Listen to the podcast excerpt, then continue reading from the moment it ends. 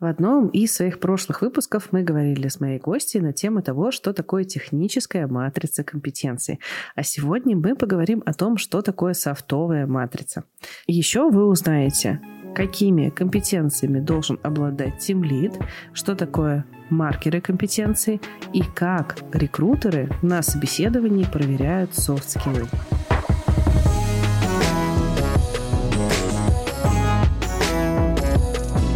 Всем привет! Это подкаст «Карьера сложилась». Я Варвара Ланцова, карьерный коуч и HR в IT. В этом сезоне мы говорим про тему софт-скиллов. Сегодня мой гость Катя Бахарева. Она executive рекрутер с 18-летним опытом и основатель HR-агентства Benchmark Executive. Вместе с командой Катя консультирует топ-менеджеров по поиску идеальной роли и подобрала уже более 400 кандидатов в топовые компании, в том числе в IT по всему миру. Катя, представься, пожалуйста, расскажи немножко о себе, чтобы слушатели тебя узнали. Да, привет, Варя. Я э, возглавляю агентство Benchmark Executive э, вот уже 8 лет и являюсь гендиректором в этом агентстве и практикующим консультантом тоже, потому что я люблю заниматься сама а, рекрутментом, а, поиском и работой с клиентом. Вот, это если коротко. Ну, еще в добавку, в добавление скажу, что я карьерный коуч. А, как бы сейчас не звучало это определение, не всегда оно со стопроцентным, на мой взгляд, позитивным наполнением. Вот, тем не менее, я много лет уже тоже занимаюсь стратегией, помощью в стратегии в поиске работы. А, это для топ-менеджеров. А, и сама тоже сертифицирована в коучинге. И сейчас прохожу, кстати, очень занимательную программу, называется «Эволюция». Спасибо большое за, этот, э, за это введение. И про программу тоже, если что, можем пообщаться. Мне кажется, что интересно всегда обсудить э, вообще, из чего состоят коучинговые компетенции. Э, у меня одна из моих маленьких подмиссий в целом рассказывать рассказывать людям о том, что такое коучинг и какие вообще бывают специалисты, которые помогают людям, ну, с карьерой и не только, mm-hmm. чтобы люди меньше боялись к ним приходить, э, меньше боялись э, обращаться к ним со своими какими-то задачами, чтобы снять со слова коуч флер Инстаграма. Да-да-да. Да, да. Да, Именно. показать, что на самом деле это просто классная штука, которая помогает решать э, задачи и запросы людей. Круто. Сто процентов, да. А, тогда тоже сделаю небольшое введение. А, весь третий сезон подкаста посвящен теме софт-скиллов, и я хотела бы с тобой сегодня тоже поговорить на тему софт-скиллов с учетом того, что у тебя огромный опыт отбора, проведения собеседований, поиска кандидатов на разные должности, и, я так понимаю, на должности разного уровня, в том числе большой блок твоего опыта связан с executive э, поиском, с топ-должностями. Мне интересно твое мнение как хедхантера на тему того, как происходит процесс оценки софт-скиллов на этапе собеседования, и как э, HR, и как в том числе нанимающий менеджер оценивает кандидата при первом знакомстве и вообще в процессе собеседований. Что касается оценки, а, есть а, ряд а, методов, ну, основной и используемый как раз часто, особенно со стороны HR, это метод интервью по компетенциям. Им нужно владеть. вот, то есть здесь есть особенность, что он требует, да, он требует определенного погружения, но это не какой-то вот голубой океан. Здесь, в общем, достаточно все понятно. Если коротко, сотрудника, то у компании перед а, наймом сотрудника а, и даже перед тем, как они еще только задумались о найме, точно должна быть прописана а, так называемая модель компетенции на роль. И она состоит обычно ну, из ряда компетенций, причем это может быть там от э, пяти основных ключевых до там 15, да, э, в целом именно суммарно компетенций. Э, очень важно как раз э, перед тем, э, как э, проводить интервью, понимать, какие компетенции являются ключевыми на искомую нами роль. А, соответственно, дальше при а, уже непосредственно интервью используется метод, так называемый метод STAR. Он же может называться метод кейсов, а, когда именно в процессе интервью на основании тех компетенций, которые интересны, выясняются, соответственно, те кейсы, которые были на предыдущих местах работы. Очень важно, что вот в процессе интервью по компетенциям а, и интервью по кейсам или интервью по кейсам. Это может быть и или, да, то есть используется, например, нанимающий использует а, интервью по кейсам, HR-менеджер, который владеет, использует интервью по компетенциям. Здесь очень важно, что мы в процессе интервью не а, пытаемся программировать или представлять, как могло бы быть. Нам очень важно выяснить, как было. А, именно в результате а, определенных а, кейсов и опыта, который был у человека. Особенно за последние несколько лет. То есть вот в первую очередь интересует 5 лет, потому что как любой навык, а компетенция это навык, если коротко совсем, он может устаревать и интересует всегда свежие компетенции. Спасибо большое за это введение. И давай тоже немножечко добавлю от себя комментариев. По поводу э, интервью по компетенциям, честно признаюсь, что это моя самая любимая штука, потому что мне приходилось заниматься и подбором персонала, и, ну, в том числе, да, и также оценкой э, сотрудников, поэтому метод оценки компетенции вообще классная универсальная вещь. И э, не бойтесь, если вы сейчас услышали о ней впервые, вам не стоит ее пугаться, мы обязательно с Катей расскажем о том, э, как она работает, на что стоит обращать внимание, и как вам подготовиться к интервью по компетенциям, я думаю, что мы тоже расскажем, если вы, например, готовитесь к собеседованию. Тогда а, давай, наверное, а, начнем по порядку и потихонечку будем с тобой в процессе разговора раскрывать э, все важные поинты, которые важны людям услышать, которые касаются оценки софт-скиллов. А, давай начнем вот с чего. Ты сказала, что софтовые компетенции выходят на первый план, и сейчас э, очень важно им уделять внимание, и что когда когда ты только начинаешь развивать свою карьеру, а, ты делаешь акцент на хардах, и позже, если ты, когда ты растешь, и если ты растешь, то а, акцент, собственно, на софтах. А вот э, периодически можно встретить э, разные холивары на эту тему, и вот э, может звучать такой вопрос, да, я его наблюдала, и мне кажется, что он такой максимально неоднозначный, интересно послушать твое мнение. Вот в целом нанимают за софт-скиллы или за хард-скиллы? Ну, знаешь, как э, любимые вопросы консультанта — это уточняющие вопросы. На какую роль? Зависит от какой роли. То есть, как мы с тобой уже вот проговорили, что если это джуниор, то, конечно, харды а, на переднем плане, даже если человек, ну так, если по-простому не очень нравится, не очень вписывается, то все равно идут а, на передний план харды. Допустим, если это креатор, не знаю, трафик-менеджер, да, вот какие-то такие я называю, ну, базовые такие а, роли, профессии, которые на самом деле тоже немаловажны. А, при этом, если мы говорим про а, топовые роли, то, конечно, на передний план а, это софты, причем нанимают в первую очередь по софтам. А есть ли профессии, где имеют значение только харды или только софты? Разработка, да, в целом, если так э, очень коротко ответить, то э, на передний план, конечно, для разработчиков э, выходят их харды, если они э, на э, ролях э, разработчиков. Если это уже роли тим лидов, то там э, уделяется ну, 80%, да, 70-80% уделяется э, софтам. И вот э, на нашем опыте работы с менеджерами, с большими технологичными компаниями. У нас прям есть примеры, да, вот э, так называемых секций, которые проводят компании э, для того, чтобы выбрать тим лидов э, и CTO, если мы говорим про уровень уже C-level. Я здесь начинаю прям потирать ручонки, потому что один из моих вопросов, конечно же, обязательно будет связан с тем, что спрашивают на собеседовании у тим лидов в разных компаниях. Перед этим хочу еще тоже, наверное, добавить немножко своего контекста, что я сталкивалась с такими ситуациями, когда из-за того, что на рынке не то чтобы сильно много классных и сильных технических специалистов приходилось принимать решения по поводу найма только на основании технического интервью.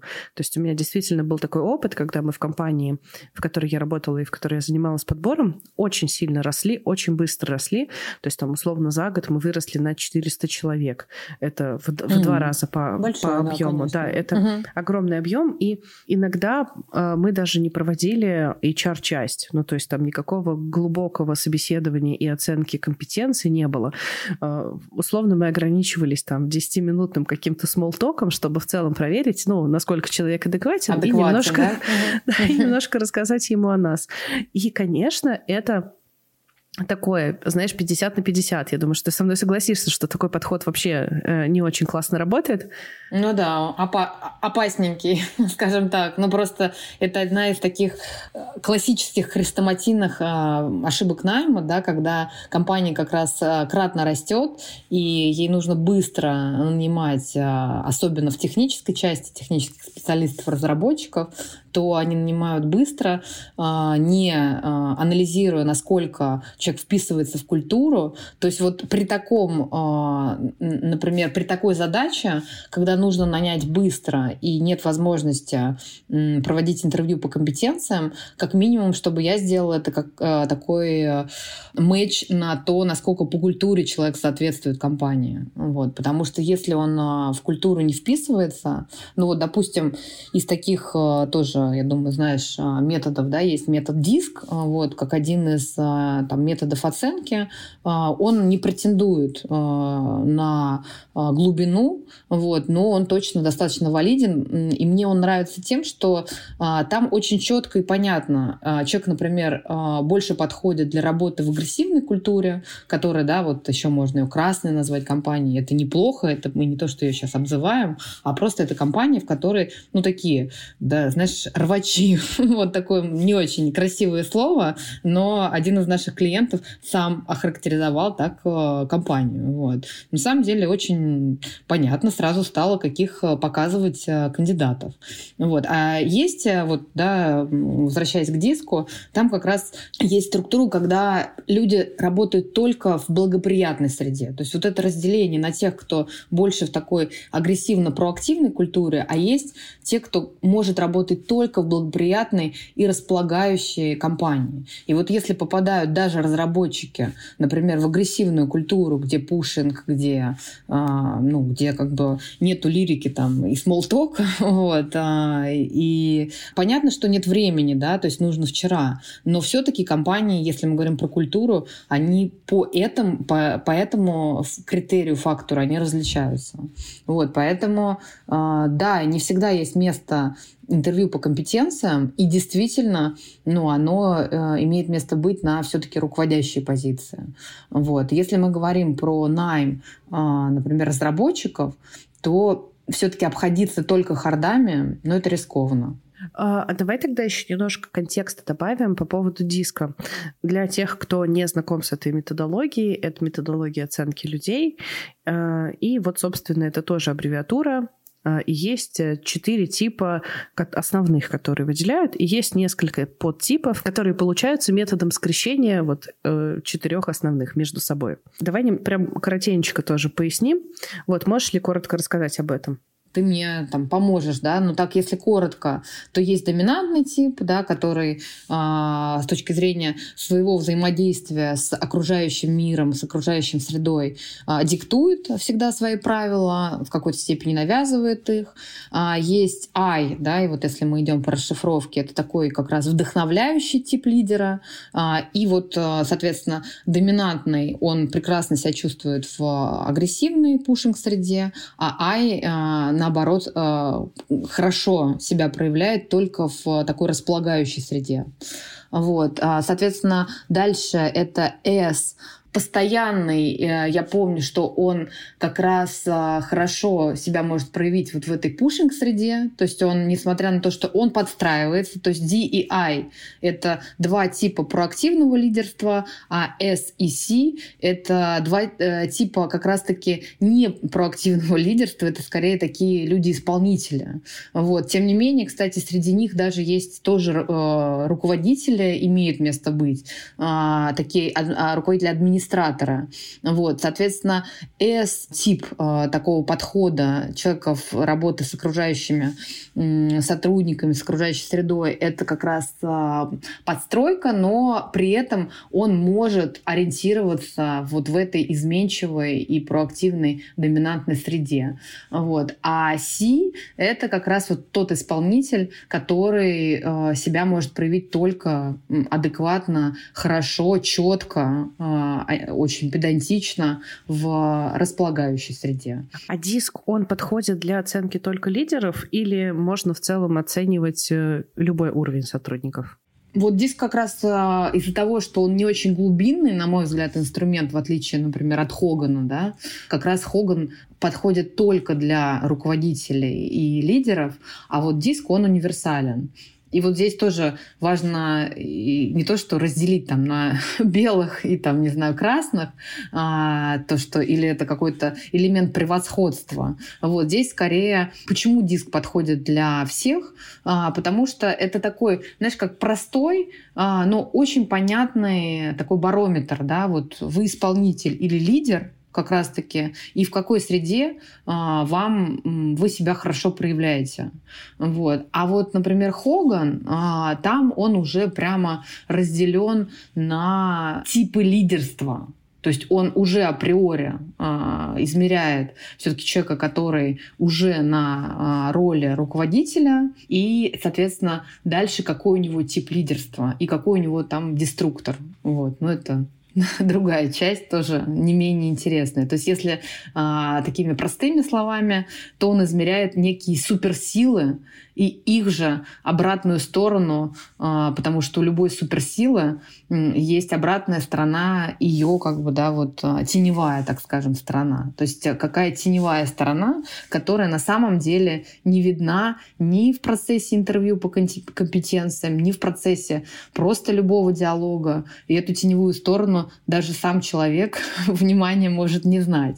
Вот это вот самое интересное. То есть я, когда проходила Хогана, я, честно скажу, ну не то что удивилась, но я подумала так, может быть, у меня было не то настроение, вот это вот любимые, знаешь, моменты сопротивления. Вот. То есть я не совсем была согласна, вот, но тем не менее это как раз и говорит о том, что зацепило. Мы обязательно приложим описание и Хогана, и диска, чтобы вы могли на картиночках посмотреть, может быть, подробнее почитать про эти методики.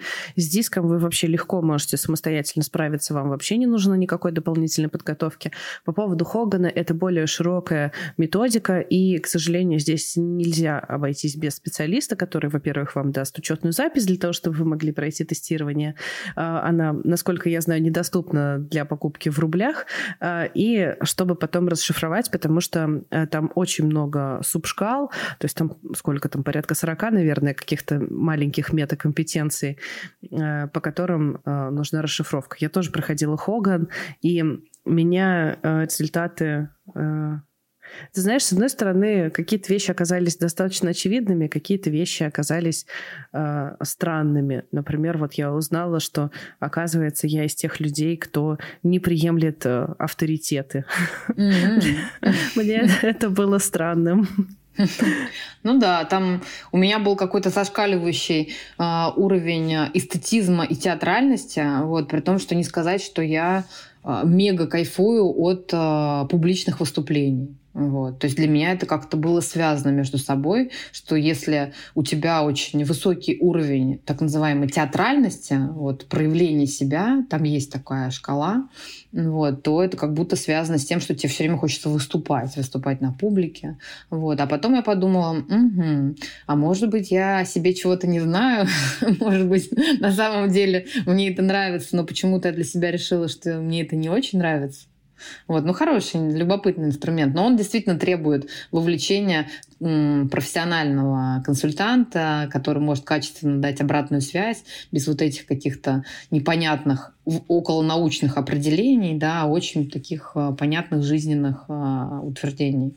Но вот э, в продолжении Хогана еще у меня есть, конечно, гипотеза, да, почему вот там театральность или там отвержение авторитетов или еще какие-то шкалы могут показаться странными. Может быть, дело в переводе, так как это инструмент, э, ну, как бы имеет э, место быть э, да, перевод и все-таки англицизм, который непосредственно как кальку перевели. Вот. Э, ну, я думаю, что здесь совокупность. Мне кажется, что это надо смотреть очень комплексно, то есть э, не а, вот э, только а, захватываться и зацикливаться на одной какой-то шкале, да, вот э, как любая оценка, она требует вот этих вот перспектив, да, то есть что на это нужно посмотреть в разрезе, а вот как это связано с другой шкалой, вот. Именно поэтому и нужна такая вот профессиональная обратная связь. Если возвращаться к диску и к тому, как ты, как HR, как рекрутер, в процессе беседы или вот в процессе отбора кандидата на какую-то должность, как ты оцениваешь по диску? Проводишь ли ты какое-то тестирование или тоже через вопросы ты можешь э, вытащить из человека, к какому из типов он относится? Я могу вытащить, вот так нескромно. Вот. Ну, то есть это как раз а, методом именно кейсовых интервью а, и выяснения, а, как до этого происходила работа с командой, взаимодействие с коллегами, непосредственно то, как происходила коммуникация с нанимающим директором, там, акционером, генеральным директором. Соответственно, то есть я дальше уже смотрю это в разрезе вот этих вот кейсов и уже после этого формируется такое представление да, о как, какому типу вероятнее всего относится вот человек, с которым я провожу интервью. То есть, э, еще раз, да, э, немножечко здесь сделаю, подсоберу, да, э, что мы сейчас обсудили, что прежде чем вообще, конечно же, идти на рынок, мы сначала общаемся с компанией, хорошо ее брифуем, чтобы вообще понять, что это за компания, что у них за культура и вообще какой человек им нужен, для того, чтобы случился наиболее вот такой классный матч. И только после этого мы, конечно, идем общаться с кандидатами, идем в процесс собеседования, в процесс отбора. И, собственно, в процессе беседы там ты задаешь несколько несколько каких-то вопросов, и ты можешь определить, э, к какому из четырех вот основных типов, которые есть в диске, про которые да, мы проговорили, человек скорее относится, и э, сделать какое-то заключение. Подходит человек под эту культуру или нет? Угу. Да. Но здесь еще отмечу то, что если мы говорим про диск, то он не дает понимания, и именно поэтому нужно проводить полноценное интервью. Он не дает понимания, насколько сто процентов будет а, подходить по культуре тоже, да, и по компетенциям все-таки, потому что культура вот а, благоприятная или доминирующая, да, а, но при этом есть другие нюансы. И, конечно, вот диск, он не дает понимания компетенции. То есть здесь это нужно отдельно проходиться и как раз на этом останавливаться более внимательно в диалоге. Можешь привести пример каких-нибудь вопросов, а, через которые ты можешь отнести человека по диску вот к какому-то из четырех, а, какой-то из четырех категорий? Ваш а, предпочтительный тип взаимодействия с командой, например – и далее также да, 360, там, параллельно с коллегами, с руководителем.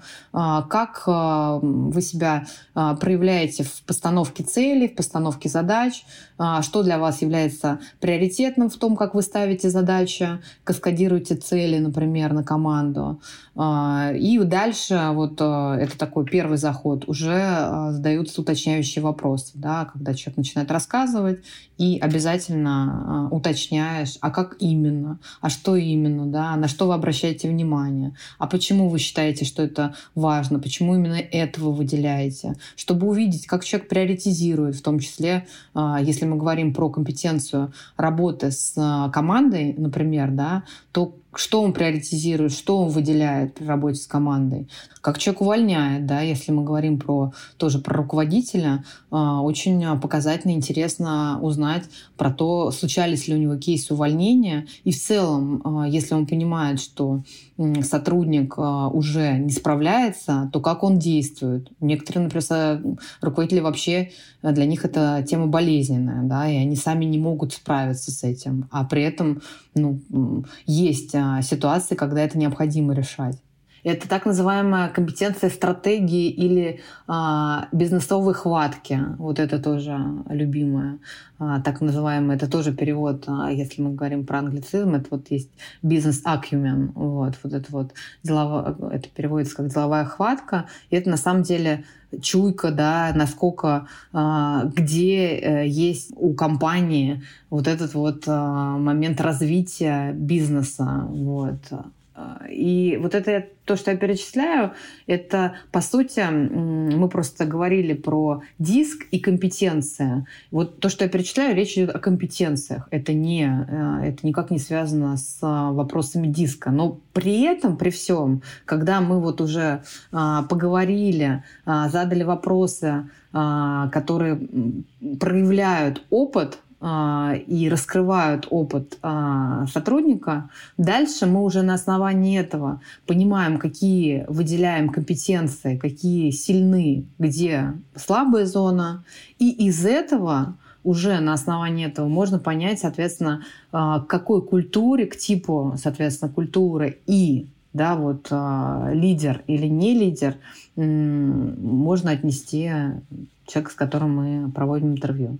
Тогда, раз уж ты начала говорить по поводу компетенций, э, давай обсудим и их. Ну, мы не будем упоминать, конечно же, компании, да, мы не будем сильно там нарушать NDA, но, тем не менее, э, среднее арифметическое какое-то. Давай попробуем составить такое описание, какими компетенциями, слэш-софт-скиллами, слэш-навыками должен обладать, например, тимлид.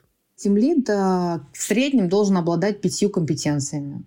Одна из компетенций, назовем ее компетенция 1, мы про нее уже сейчас достаточно подробно поговорили.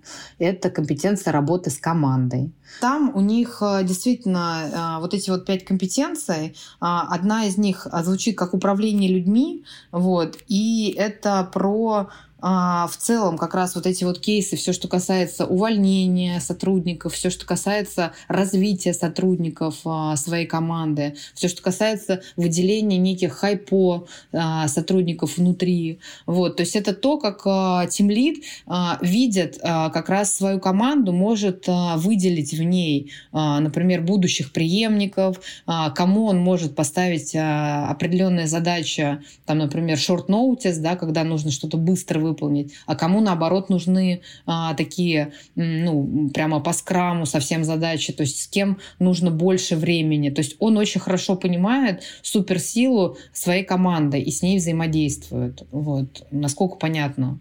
Звучит понятно. А, я, насколько понимаю, это какая-то компания, которая, ну, видимо, на международном рынке работает, потому что, мне кажется, вот для них характерно а, вот как раз вот этот people management, он вот так вот обычно и называется, такой вот прям компактный, в котором много-много разных э, навыков, тогда, наверное, еще э, нужно перевод с HR на русский. Хайпо, э, промелькнул термин. Давай проговорим, что хайпо — high potential, то есть это высокопотенциальные сотрудники. Да, вот, угу высокопотенциальные, да, у которых есть, а, соответственно, потенциал для роста, стать преемником, либо, наоборот, а, развиться узко в определенной области. То есть а, их оценивают как сотрудников с высоким потенциалом развития. Да, вот теперь вы знаете чуточку больше hr терминов, и поэтому если вы услышите вдруг на работе, что ваш адрес э, говорят термин, что вы относитесь к хайпо, это хороший знак. Значит, что вас оценивают оценивают. Это не что-то, знаешь, да-да-да, не обозвали. Да, одна из компетенций — это управление процессами, вот, это особенно для тимлида очень а, важная компетенция, потому что тема упрощения и при этом э, получения качественного результата, это вот как раз к этому относится. То есть э, то, как вообще структурируется э, процесс внутри э, с техническими специалистами, с командой разработки, э, насколько он простой, понятный, э, с э, там, четкой приоритизацией, со сроками выполнения. Э, и вот эта вот компетенция, кстати, ну, непростая в плане ее выяснения на входе. А, вот. Это вот, компетенция управления процессами. А можно, да, я хочу еще, наверное, вклиниться, э, порассуждать. Кажется, что, ну, если, да, это всего пять компетенций, то, насколько, да, понятно по контексту, они все такие достаточно плотненькие. То есть, да, ты про people management сказала, что там тоже входит много маркеров, да, то есть есть такой термин маркеры компетенции, когда вот внутри одной большой есть вот какие-то какие конкретные проявления. Например, вот вот в people management отдельно входят, наверное, да, там поставить задачу, уметь оценить своего сотрудника, развивать своего сотрудника в соответствии там с какой-то стратегией и с его навыками. И так Давать далее. обратную связь, да. да. да. А угу. по поводу вот управления процессами вот этой компетенции кажется, что здесь, наверное, подразумевается, да, это и архитектура процесса, да, то есть составить процесс так, чтобы он был понятный, и оптимизация в том числе процесса, то есть посмотреть, где есть слабые места, где что-то надо подкрутить угу. для Совершенно того, чтобы верно. Вот Ты отмечаешь, он лучше да. работал. Да. И кажется, что здесь э, большой фокус, да, то есть если в people management, наверное, фокус там на коммуникации, то здесь фокус на аналитическое, да, мышление, как, как вот мне это звучит. Аналитическое мышление — Системное. Системное, системное, аналитическое, да, да. В какой-то степени критическое мышление тоже, оно не а, напрямую, да, вот здесь связано, но оно тоже относится к тому, насколько м, могут приниматься определенные такие непопулярные, может быть, решения, вот, но которые как раз повлияют на то, чтобы сделать вот эту архитектуру э, непосредственно процесса более прозрачной, понятной. Ну, звучит отлично. Так, я заинтригована, что там дальше? а, так, дальше вот а, я уже упоминала, когда мы говорили про управление людьми, а, я говорила про целеполагание а, и планирование, вот, но это как отдельная компетенция, она выделена прям вот как а, а отдельно, да, момент, на который обращается внимание, это насколько а, качественно тимлид а, может планировать а, и как раз выставлять цели а, своим сотрудникам. Компетенция должна быть на высоком уровне, которая должна быть действительно на таком а, хорошем рабочем уровне у тем лида. Вот, она а, оценивается, на нее уделяется большое внимание. Я вот согласна, знаешь, хочу тоже сделать здесь акцент небольшой на том, что молодые тем лиды, а у меня так вышло, что у меня большой опыт вот именно в обучении и развитии людей, которые вот делают этот переход на тем лидовскую позицию, им кажется, вот когда ты перечисляешь обычно компетенции, там, ну, поставить задачу, задачу, проконтролировать выполнение задачи. Они такие, да ну вообще это же легко, да ты что вообще, это же изи вообще, сейчас я легко сделаю. Но на самом-то деле поставить задачу, это же не просто сказать, Вась, иди сделай раз, два, три, четыре, пять. То есть, чтобы ты смог поставить задачу, тебе, она же, э, к тебе же тоже не из космоса приходит, правильно? То есть тебе нужно сначала широко посмотреть на большой процесс, Тебе нужно понять потребности бизнеса. Тебе их никто вот так вот, э, ну, бывает. Редко бывает ситуация, что тебе пришел кто-то сверху и разжевал, да. То есть не это разложит. понять бизнес, да, посмотреть. Да, да, да. Именно. То есть ее сформулировать. Да, в этом как раз и она разделена, по сути, да, вот на формулирование этой цели. И это такая, э, как это, какой бриф, такой креатив. Вот. И дальше, соответственно, уже непосредственно на отслеживание. Причем отслеживание не из разряда сделал, не сделал, да, а это еще и такой, ну, если хотим назвать это супервайзинг процесс, да, то есть вот его как бы отслеживание, а где была эта ошибка? А на самом деле маленькая ошибка, она же может повлиять критически на весь результат.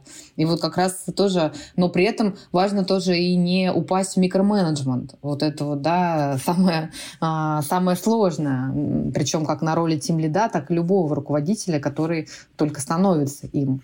Да, потому что тогда ты э, вставишь палки в колеса другой своей компетенции про people management, потому что никто не любит микроменеджеров.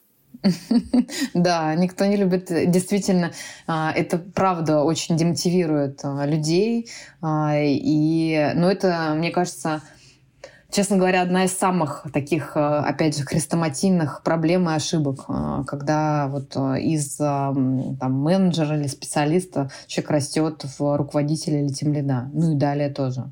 И еще вот одна компетенция, которая, с одной стороны, очевидна для Team Lead, а, но при этом она не всем кандидатам как раз очевидна. Это так называемая бизнес-экспертиза и как раз соучастие, а, сопричастие в а, таком построении а, продукта компании. И, и как бы вот это вот, это даже больше, чем просто вовлеченность. То есть это человек, когда вот любимое определение когда всех времен и народов это горящие глаза, вот. И вот это вот, а, если упростить, вот, это тоже в какой-то степени горящие глаза, когда ты, знаешь, вот а, действительно радеешь и заинтересован в том, чтобы компания и кратно росла, и создавался классный продукт, даже если ты не продукт-менеджер там или CPO. Вот это вот как раз сопричастность а, к росту бизнеса.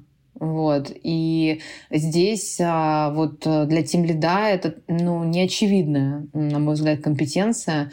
Ну, не все компании, надо сказать, проверяют. То есть э, я сейчас рассказываю кейс, мы не называем компанию, но это конкретно те компетенции, которые проходят вот в отбор в, вот в этой э, крупнотехнологичной и уважаемой России компании. То есть это не, я не рассказываю сейчас переведенный кейс, вот как мы рассказывали, да, про оценку, да, это же, по сути, международные оценки, это компания российская, сейчас крупная российская компания. Вообще, мне кажется, что сейчас мы все к этому придем, то есть сейчас это станет правилом хорошего тона в целом для всех компаний.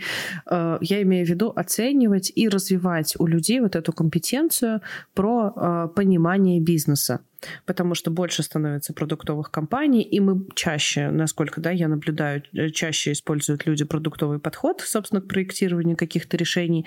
И э, вот это вот понимание продукта не только под капотом, как он работает, но и как-то более широко, в более широком смысле, какую ценность он несет, зачем он нужен, почему мы им занимаемся, там, какие у него планы и так далее. Мне кажется, что со временем это действительно станет э, таким вот правилом хорошего тона, вот э, это понимать и в этом разбираться. Согласна и поддерживаю. Ну и сюда же относится тоже понимание вообще и беды, вот, как, знаешь, э, понимание оборота, что оборот не равно прибыль, там, ну какие-то, я говорю, а, с одной стороны, очень очевидные, да, моменты, а с другой стороны, они не всегда очевидны, даже на уровне тимлида, вот как, как бы это странно и, и там противоречиво не звучало. Да, потому что э, еще э, есть такая компетенция, которую тоже ее в целом э, и редко оценивают, и редко ее развивают, как вот причастность э, к бизнесу, да, отношение к бизнесу как к своему делу. Потому что э, часто бывает такое у людей, которые находятся на исполнительских должностях, и даже, может быть, маленькие менеджеры, ну, то есть, э, которые в, в структуре находятся, да, на не очень высоких должностях, э, вот могут транслировать следующий подход, что, ну, это же не мой бизнес, но вот я работаю работаю здесь там с 9 до 6. Вот я в 6, в 6 часов закрываю ноутбук и все, пошел дальше жить своей жизнью, и как бы меня это не интересует. Я сразу скажу, что я супер за такой подход. Конечно, нужно закрывать ноутбук в 6 часов, но э, в эти 8 часов, пока ты работаешь, ну, было бы очень неплохо, если бы ты понимал, на чем зарабатывает твоя компания, какая у вас модель монетизации, и э, как лично ты своими действиями можешь повлиять на прибыль компании. Потому что вот это тоже может быть не очевидно, но ты правда можешь же ведь повлиять на любой, почти на любой должности. Да, сто процентов. И здесь же вот этот а, тоже объем задач, который а, складывается в течение дня. И, и вот а, я помню еще с начала своей работы в агентстве, так как а, не в бенчмарке, а там я когда была в найме в крупном а, международном агентстве, и я помню, что рекрутмент, например, он же очень многозадачен, да, и он, а, ну, такой процесс трудоемкий, длительный, но при этом очень важно, что вот ты провел там, ну, не 8 часов, а в начале пути это было 10, не меньше, и вот ты закрыл ноутбук, выключил телефон, и для себя нужно тоже определить, а вот э, то, что ты сегодня сделал, насколько оно продвинуло, например, э, в задачу закрытия роли, да, и причем с одной стороны, есть очень очевидные, понятные э, метрики, там, нашел ты кандидата, который подходит или нет, но под ними как раз а, ну, есть уже детали, на которые нужно смотреть. И вот мне кажется, очень важно, когда вот это происходит тоже оценка. Вообще, как ты сегодняшний день естественно, там не каждый день он а, приводит к тому, что ты влияешь на прибыль. Но это вот эта тема а, маленьких а, шагов. Вот. И мне кажется, очень важно ну, то есть время, оно очень мимолетно. Вот это у меня пошла уже такая рефлексия. Это, наверное, как раз связано... У нас сейчас завершение почти нашей с тобой беседы про эволюцию. Я начала говорить. Вот. Это как раз связано с моей программой обучения эволюция. Вот. Потому что там очень много тем рефлексии. Вот. И вот а, это как раз... Та рефлексия, которая, ну, у меня сейчас запустилась, да, вот на тему того, что а вот сегодняшний день, да, вот время, которое, насколько оно качественно было проведено, и это не обязательно только про результат, да, там, про прям только денежный результат, а это еще и про, ну, как бы напол наполненность процесса, вот про ту самую компетенцию, а, а как а, там, я управляла процессом своим, да, вот. И вот эта вот оценка, мне кажется, она тоже очень важна и на роли тимлида, и на, на любой роли э, в целом, и на руководящей, и даже и на только вот таких начинающих позициях. Давай тогда, может быть, дадим какой-нибудь э, один-два коучинговых хороших вопроса для саморефлексии, э, чтобы люди могли тоже себе задавать э, там в конце, не знаю, недели или в конце какого-нибудь периода для того, чтобы подводить какие-то итоги. Но это еще не совсем конец нашей беседы, но все равно, раз уж тема зашла, раз уж, понимаешь, этот айсберг всплыл, то надо уделить ему внимание.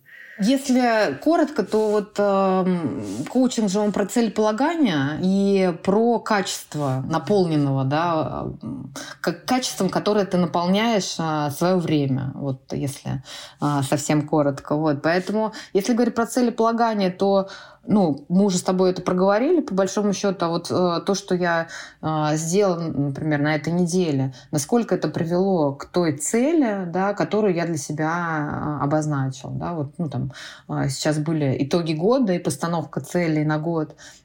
Тот, кто это делал, то да, всегда можно как раз э, вернуться и порефлексировать э, на эту тему, как это привело меня к, к какому шагу, да, вот где я сейчас, в какой я точке, вот, а, что меня приближает а, к моей цели или под цели. Вот, что из того, что я сделала, меня приблизило. Или меня, наоборот, отдалило. Вот, а, может быть, это позволит мне переформулировать мою цель потому что это же тоже не аксиома, те цели, которые вы а, себе поставили. Вот. А, и второе — это качество, да, вот а, то, что я делал, какие эмоции мне это приносило, то есть а, что я испытывал, насколько мне нравилось, да, насколько это вызывало, наоборот, у меня какие-то другие чувства. Мне кажется, это очень хорошие вопросы, и они хороши не только да, для постановки каких-то целей и вообще в целом саморазвития, но и они а, неплохо, как мне кажется, помогают с точки зрения продажи себя и поиска да, работы. Да, да. Потому что если... Спасибо, что вернула. Если ты не рефлексируешь... В нашу тему а, беседы, да, конечно. Это, безусловно, и помогает, и продвигает. Вот это рефлексия, она в целом, а, вот это любимое когда-то услышанное мной про то, что вы поставили, заблокировали время с самим собой вот, в календаре. Вот это вот, кстати, то, то, а, что не стоит игнорировать а, в течение недели. То есть как минимум а, на неделе должна быть встреча с самим собой. Вот, ну, так называемая фокусировка. И это тоже про компетенцию. Саморефлексия — это тоже одна из очень важных компетенций для ну, любого в общем-то, человека, вот. но для а, руководителя особенно, потому что это говорит о том, насколько он взвешенно тоже может а, подходить и к своим решениям. Тогда э, мы с тобой вначале, предлагаю вернуться к тому, о чем мы с тобой вначале немножко поговорили. Ты так спойлернула по поводу Стара. Давай э, расскажем об этом, потому что кажется, что э, это будет нечестно, раз уж мы рассказали о том, чего люди э, требуют на собеседовании.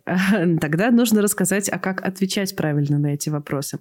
Э, сейчас э, коротенько, да, снова э, верну контекст, да, о чем мы поговорили, что э, к каждой должности есть определенный набор набор навыков. И вот мы проиллюстрировали на примере одной конкретной огромной какой-то IT-компании, а, которая, да, у нас, я насколько понимаю, локальная в России работает. Собственно, вот на примере этой IT-компании мы привели пример, что к Team Lead есть пять компетенций, которые а, предъявляются в процессе отбора. Там people management, а, постановка целей задач, управление процессами, понимание бизнеса, что-то еще, что я забыла. вот. Ну, в общем, набор каких-то компетенций есть. Тогда следующий момент.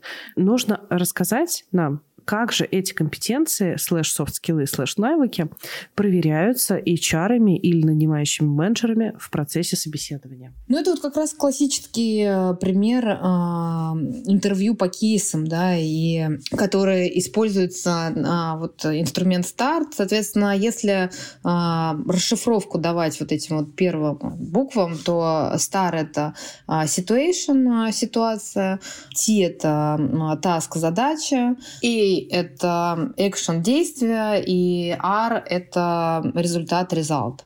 Вот, соответственно, как это дальше можно применить а, каждому при поиске той или иной а, позиции а, и прохождению интервью. Соответственно, HR обычно спрашивает про «опишите некую там, из последних ситуаций, когда вы, допустим, нанимали сотрудника или увольняли сотрудника. Ну, там, поставьте, подставьте любое. То есть, в принципе, для того, чтобы как раз понять, как проявлялась та или иная компетенция. Опишите некую ситуацию, которая была у вас на последнем месте работы. А какая перед вами стояла задача? То есть для чего вы это делали? Например, там вы а, в новой должности, и вам нужно поменять команду. Да, это может быть та задача, которая стояла. А дальше, соответственно, что вы делали? Как вы действовали в этой ситуации с той задачей, которая была перед вами? И какой результат был на выходе? Что вы получили? Насколько вы, соответственно, довольны тем результатом, который ну, произошел на выходе? Еще раз, да, хотим э, на что обратить ваше внимание. Здесь э, тоже вовлекусь и подсвечу, что когда речь идет про проверку компетенций, в основном задаются вопросы про ваше прошлое, да, как раз о чем Катя сказала в самом начале, что мы не спрашиваем на собеседовании, мы это HR, да, я уже так присоединилась к этому, да, какие-то ваши фантазии, а как бы вы сделали, если бы? Вы, конечно, начнете фантазировать, э, что называется, и в хвост, и в гриву, про то, что, ну, конечно, я же такой осознанный, я бы сделал вот таким вот образом.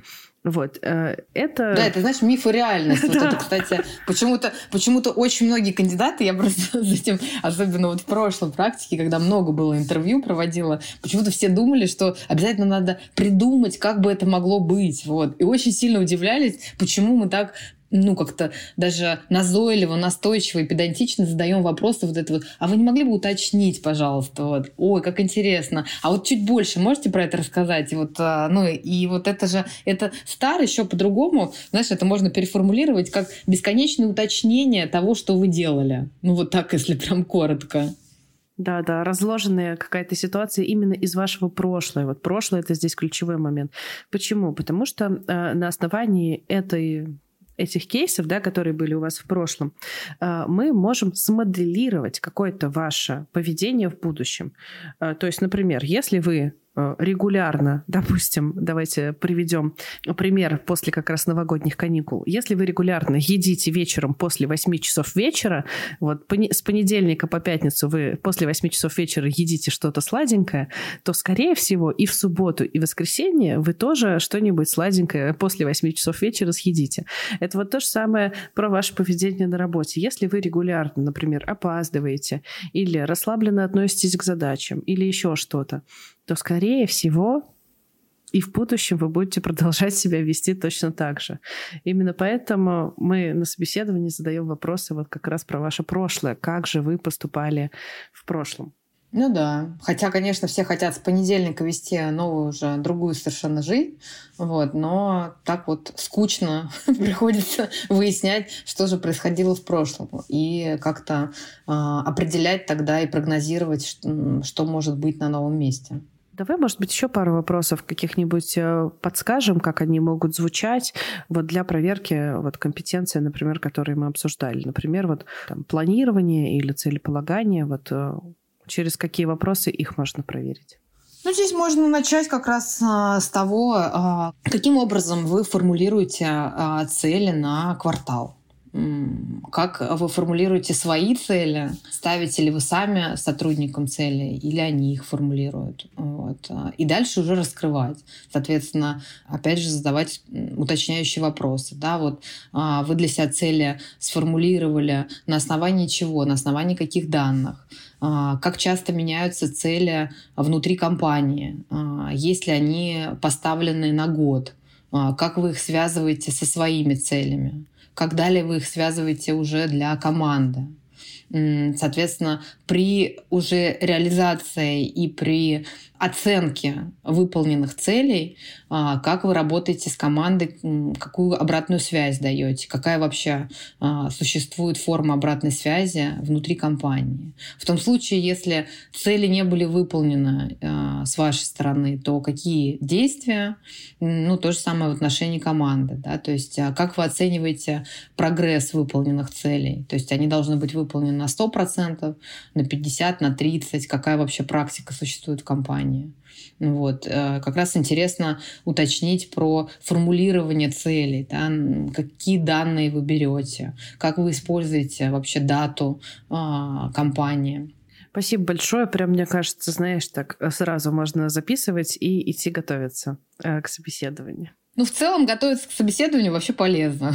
вот. Я вот думаю, если бы я а, освежила типологию диска, я вот тоже проще какие-то вещи разложила. А, ну, то есть это про подготовку, да. То есть вообще э, имеет смысл а, уделить время а, как раз-таки подготовке перед интервью. И сюда же про вообще повыяснять про структуру компании, то есть не приходить а, таким чистым листом на знакомство с HR а, в ожидании, что HR вам все расскажет про компанию. Очень круто работает, когда а, кандидат уже осведомлен, причем осведомлен из разных источников. То есть он собрал как раз эту дату, информацию, соединил ее и уже оперирует некоторыми фактами, да, и говорит о том, что а я вот знаю, что у вас там за последний год, там, не знаю, поменялись такие-то люди, я знаю, что вы там достигли таких-то результатов, да, вот за 2022 год. Вообще, кстати, даже можно посмотреть а, финансовые показатели, причем не те, которые написаны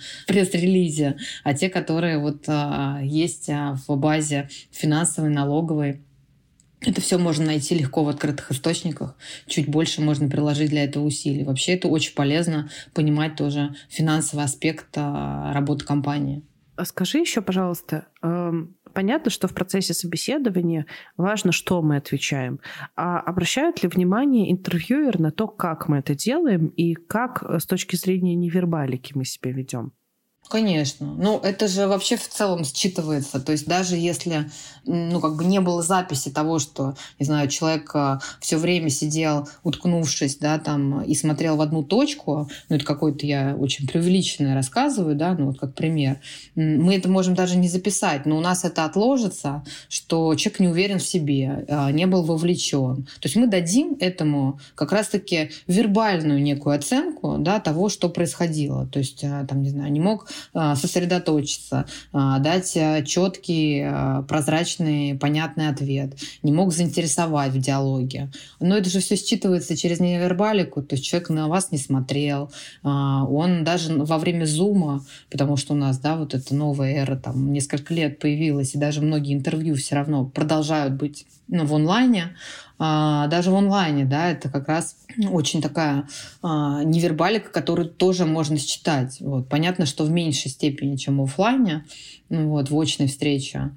Но это тоже про как раз то, как человек сидел, да, какой он фон поставил, это тоже в какой-то степени невербалика, да, то а, в очной части это а, наша одежда, да, тоже тот цвет, который человек выбрал. Это все невербальная составляющая, которая дает потом нам а, ну, некую такую логическую конструкцию объяснения, почему мы так считаем, почему нам человек, например, ну, показался неубедительным. Это в том числе а, складывалось и из невербальных элементов. А как вот в идеальной картине мира, чтобы а, произвести такое положительное впечатление, а, как тогда подготовиться к Zoom-интервью?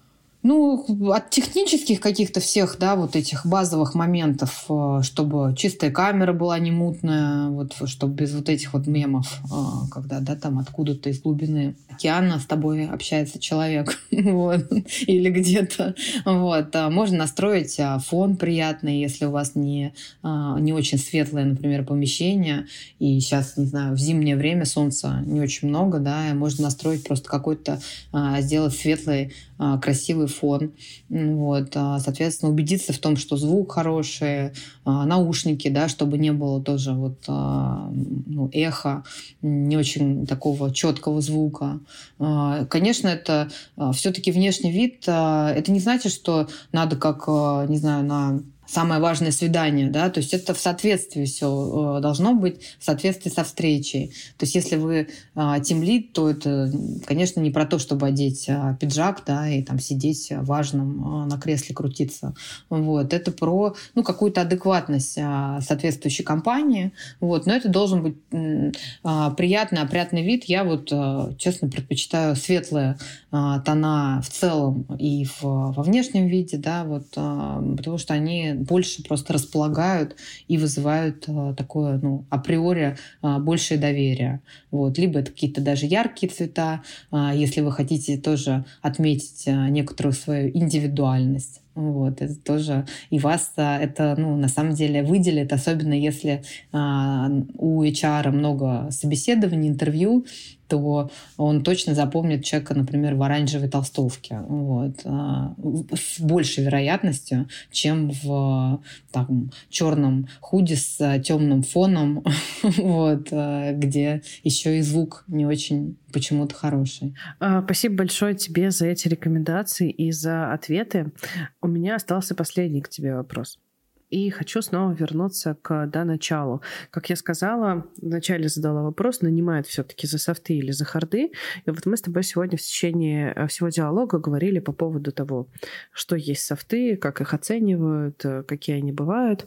Как понять, что по итогам собеседования мне отказали не из-за того, какой я специалист и насколько я умею хорошо работать ручками, а что мне отказали из-за софтов и из-за того, что я, например, не подхожу а, под культуру компании.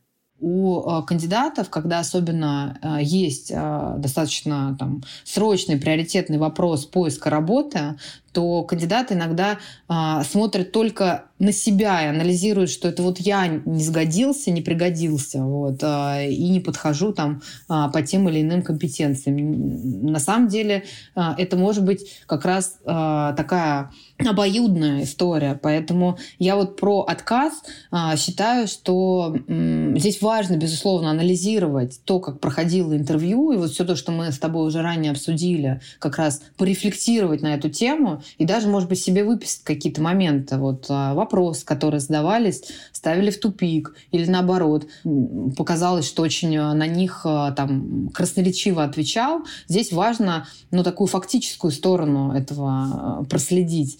То есть э, зафиксировать, э, не добавлять в этом какую-то интерпретацию собственную. Потому что вообще э, человек великий этот, интерпретатор. Вот. То есть мы очень многое тоже через свою призму да, вот, э, транслируем, а иногда это было, знаешь, это была всего лишь ручка. вот, поэтому э, я рекомендую никому не, не быть этими фрейдами в плане э, интерпретации результатов интервью. Отказали, урок, кейс. Э, возможно, это вообще прекрасно, лучшая новость, что не, не случилось. Вот. Но э, что бы я рекомендовала, это прям вот э, записать писать. Вот э, даже лучше ручками. вот, э, да, не напечатать, а прямо взять а, любимый блокнот и в нем отметить от там одного до, не знаю, десяти каких-то моментов, да, это те вопросы, которые задавались, как я на них отвечал, что у меня вызвало там вопросы, вот. И дальше это просто как изложение такое прочитать, вот, и проанализировать. Ну вот, это просто как, ну, такой кейс-стади тоже будет. Вот этот тот самый метод Стара, который а, мы с тобой проговорили. И тем самым это очень поможет и для а, дальнейших тоже интервью, потому что, ну, мы же не каждый день говорим про те кейсы, которые у нас происходят а, на работе. Вот, поэтому это тоже поможет проанализировать те кейсы, которыми вы поделились. Почему именно эти кейсы вы выделили? Спасибо большое. Еще раз благодарю тебя за то, что ты ответила на сегодняшние вопросы и вместе со мной порассуждала э, на тему софт-скиллов и э, поделилась своим опытом оценки софтов э, на собеседовании. Было очень ценно. В описании к этому выпуску вы найдете э, ссылочки на полезные материалы. Спасибо, Варь, большое. Мне тоже было очень интересно и приятно. И спасибо, что ты меня тоже фреймила. вот такой, знаешь, это давало какую-то, да, вот эту рамку а, моих иногда, может быть, где-то слишком долгих конструкций или специфических терминов. Вот, поэтому это тоже супер ценно, твоя компетенция. Вот, спасибо. Это был подкаст «Карьера сложилась». Подписывайтесь на нас в Телеграме. Обязательно ставьте лайки в Яндекс Музыке и звездочки в Apple Podcast. Это очень поможет моему молодому подкасту. Пока-пока.